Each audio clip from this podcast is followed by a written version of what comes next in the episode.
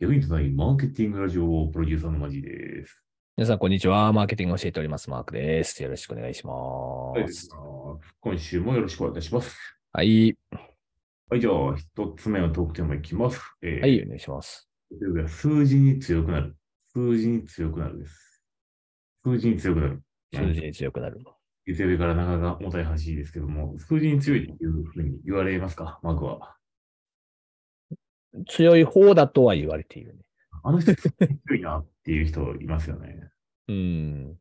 まあでも数字に強いってなんかいろんなこの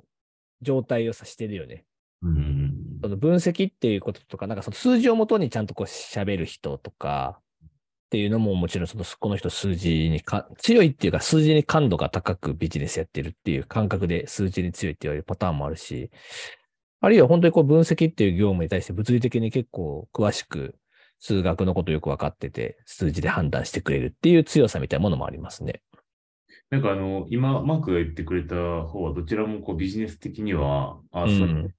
と思うんですけど、まあ、うん、根源的にめっちゃ強い人っていうのがいて、うん、あの僕が一番最初の会社の社長と副社長だったんですけど、ほうほうほう、あの経営会議の時に、うん、それまではなんか数字の話なんて一切してなかったのに、うん、あれの書評がポンって出たときに、ああ、いるよね、本当ちゃんと詳しくそこ理解してる人ね。あ, あからさまに、あのなんかほんわかとか、そのほんわかで抽象高い会話やったのに、急にパッと見た瞬間に、こことここおかしいよねって言い出して、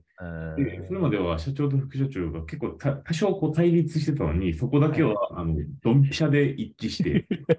マジでこれどうなってんねみたいなのがあったときに、幹部がほとんどまだ分かってなかったっていうのがあって、うん、えぐっと思った時がありましたね。確かに。それは、あれは当事者意識なのか、なんかその意識レベルの問題なのか、勘どころなのかっていうところが、なんとなく今は分かってきたんやけども、なんかまだ正解見えてないぐらい、ああ、すごいなと思ったよね、あの時は。まあ、外していけない数字ってあるからね、ここだけはちゃんと押さえとかないととか、まあ、あとはなんか会社経営やって分かってきたけど、事前にか、なんか裏では、経営会議みたいなところで、こことここは押さえとかなみたいなところの認識って結構できてる時があって、そういうところでなんかこう、ベクトルが合ってるっていうのは経験しますけどね、会社経営してても。いやー、だからまあ足元のスキル的な数字の強いっていうか、なんか根源的な強さを、うーん、思いますね、最近は。やっぱりでもそこにさ、向き合おうとすればするほど感度は上がっていくような気がしますけどね。その限界はあるにしてもね、一般の社会人の人でもそうだけど。まあ、ちょっと数字に強いって言われたら、ちょ、ちょっとかっこいいから頑張って、うん、ということで、今日のニュースいきましょうか。はい、今日こちらでございます。えー、日経 ビーピー さんからですけれども、日経クロストレンドが今後伸びるビジネスにせんにじゅうさんねん上半期ランキングを発表しましたという、そんなニュースでございます。これなんか結構定期的に発表してる気がしますけれども、半期にいっかいの独自調査トレンドマップにせんにじゅうさんねんの上半期版の、えー、作成しましたというそんなニュースなんですけども、うん、えー、いろんななんか情報が出てきてますけど、ちょっと拾い読みしていきたいと思います。はい、まず一つ目、各分野でスコアを伸ばしたキーワードランキングということで、にせんにじゅうにねんの下半期調査との比較で、えー、将来性の観点とか経済的なインパクトで、何かあのランキングが上がってきているキーワードあるんですけれども、えー、パッと見ていきましょう。将来性の中で言うと、マーケティング分野の中ではいちいが音声 エスエヌエス と呼ばれている分野が、えー、なんかこうトレンドとしてランキングしているみたいです。そうですね。まあ、これはまあディスコードでしょうね。ディスコードね、先週そういえばさ、話題出してたけどね、ディスコード意外とすごいぞっていう話したもんね。そうそう。で、最近いろいろとこう、まあ調べて中で事業開発でもやってるんだけども、やっぱり狙い目っていうか、うん、まだあの、うん、イノベーターしかいないっていう、その、うん、当然あの子供たちはめちゃくちゃ使ってるんだけども、はいはいはいはい、まだまだ使えてないんで、これがさ、マーケティングの中に入ってるのもおもろいよね。確かディスコードがね、マーケティング分野。前回はちょっと話したと思うんですけど、なんかとあるアニメのプロモーションなんかはディスコード中心にして結構宣伝とか展開してたんで、おおびっくりしましたけどね、それはね。いやー、すごいと思うんですよ。うん。他にもマーケティング分野の将来性で言うと、チャットボットとか、まあ、ジオターゲティングっていうふうに出てますけど、チャットボットとかがまあ入ってるのは、まあ、なんとなく自由的な感じかなっていう感じがしますね。ね、で、これも面白いのが、そのテクノロジー分野のいちい、スコアを伸ばしたランキングキーワードいちいが、えー、ブイユーアイ ということで、あの、音声ユーザーインターフェース。うん。音声なんか着目されてるよね、やっぱりね。いや、まあそうね。だからなんかあの、最近深津さんとかホリエモンとかが言ってるのが、うん、エーアール の解決策は音声だっていうふうに言われてて、ほうほうほう。だからその目で見るバーチャルな背景、その今我々が見てるものに対してグラスを通して エーアール 化するっていうのが一貫やってみたけども、意外とこう問題点が多かったからあまりこう伸びてないですと。だただあと音声の場合はこう例えば記憶のデータベースを使わないのでも小さい小型カメラがこの人はこの人ですよっていうのを直接音声で言ってくれるみたいなのが拡張現実だっていうふうにホリエモンたちは言っていて、はいはいはいはい、これがあの AirPods とかに搭載されてくるとマジでエグいなっていう。確かにな。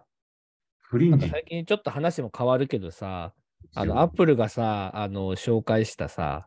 あの Apple グラスみたいなやつが今すごいニュースとかでもすごい流行ってて、あれがめちゃくちゃすごいみたいな話になってたけど、こういう拡張現実とか仮想現実みたいなところの広がりみたいなものもあるよね、やっぱり、ね。あれはなんか、グラスをこっち、こうやったらなんかね、透明になって見えるようになったりとかっていう。そうそうそう。あのもう、スカウターやな、スカウター。それこそ、モニターも全部そのメガネでなんと、なんとかなるしとかって話だよね。MacBook Air と連携するっていうのが前提になるんですよね。だから、ディスプレイがそこになるとかって、もう本当に楽しみですけど、ごじゅうまんかっていう感じやな。ごじゅうまんね。まあ、あの、なんか、海外の値段だけどさんじゅうにドル、あ、さんじゅう、さんぜんにひゃくまん、え、さんまんにせんドルか。うん、でさんぜんにひゃくドルぐらい。そうだね。だからちょっと 円, 円高の影響で、日本円にするとごじゅうまんみたいな感じだけど、海外の人の感覚化してみたら、まあさんじゅうまんそこそこみたいな感覚だよね。そうね。まあ、ちょっと、為替のレートによってはね、来年からから、もしかしたらどうなるかっていうのは。ありますけども、ちょっと楽しみですよね、ああいう新しいテクノロジー。はい、まあ、そこで言うとさ、テクノロジーの中のそのだいにいがこの人間拡張というのが入ってるのが面白いですよね。おこのいわゆるその エーアイ とか IoT で人間の運動能力とか聴覚とかそういうのを視覚とかを強化するみたいな話で、さっきの Apple グラスじゃないけど、ああいうのも含めた分野での体と機械の融合みたいなよく言われるやつですけども。ね、だからそれもこれもさ、その脳のこう未活用、脳の活用っていうのは きゅうじゅうごパーセント が使われてないっていうふうに言われてるから、まだまだ拡張しても耐えうるんじゃないかっていうふうに言われてる。そうだよね。だからもう情報量を持っとくが、音声だろうが、えっと、匂いだろうが、えーね、視覚情報だろうが、どんどん増やしてもまだまだいけるっていうところの観点がテクノロジーを加速させてるのがめちゃ面白いよね。将来性の分野ですよな、これがね。他で言うと、パッとこう見た感じで、なんかマジで気になる面白そうなやつとかないですか？そうですね。でもやっぱこのテクノロジーのこうバーチャルヒューマンエージェントじゃないですか。はいはいはいはいはい、はい。もう何していいか分からへんぐらいの技術。バーチャルヒューマン。なんか仕事で言われることあります？バーチャルヒューマンエージェント。うーん。まだないか。まあ、どうやろうな。だけど、この、まだ登場してきてない感じもあるけど。ちょっとまあ、我々マーケッターやから、その、クッキー代替技術とかファンベースとか、そっちの方が言葉としては多いか。ジャンル的にはでも、なんかちょっとずつはでも出てきてるよね。バーチャルヒューマン的なものはね。なんかペッパーくんがそのなんか走りみたいなやつやけどさ。まあ、あれはあれでなんかちょっとおもちゃみたいな感じになっちゃったけど。ペッパー君まだそのチャット ジーピーティー 入れて音声 エーアイ と結合してっていうのをまだできてないからさ、あれできたらまだバーチャルヒューマンになるかな。その中にあのペッパー君を解き放てっていうなんかそういう革命軍みたいなのがなんかこれがでもなんかでもこういうのってだ将来的にはでも絶対的にはもうちょっと技術が進化していったらさ、人間と全く同じとはいかないまでもさ、なんかさ大体機能としてはもう全然成立しちゃうよね。それこそ配膳ロボット、簡単なところで言うと配膳ロボットもそうだけどさ。大悟のな。うん。まあいいや。はい、じゃあ本日は月曜日ということで、皆さんも頑張っていってらっしゃい。はい、ということで今日は以上でございます。バイバイ。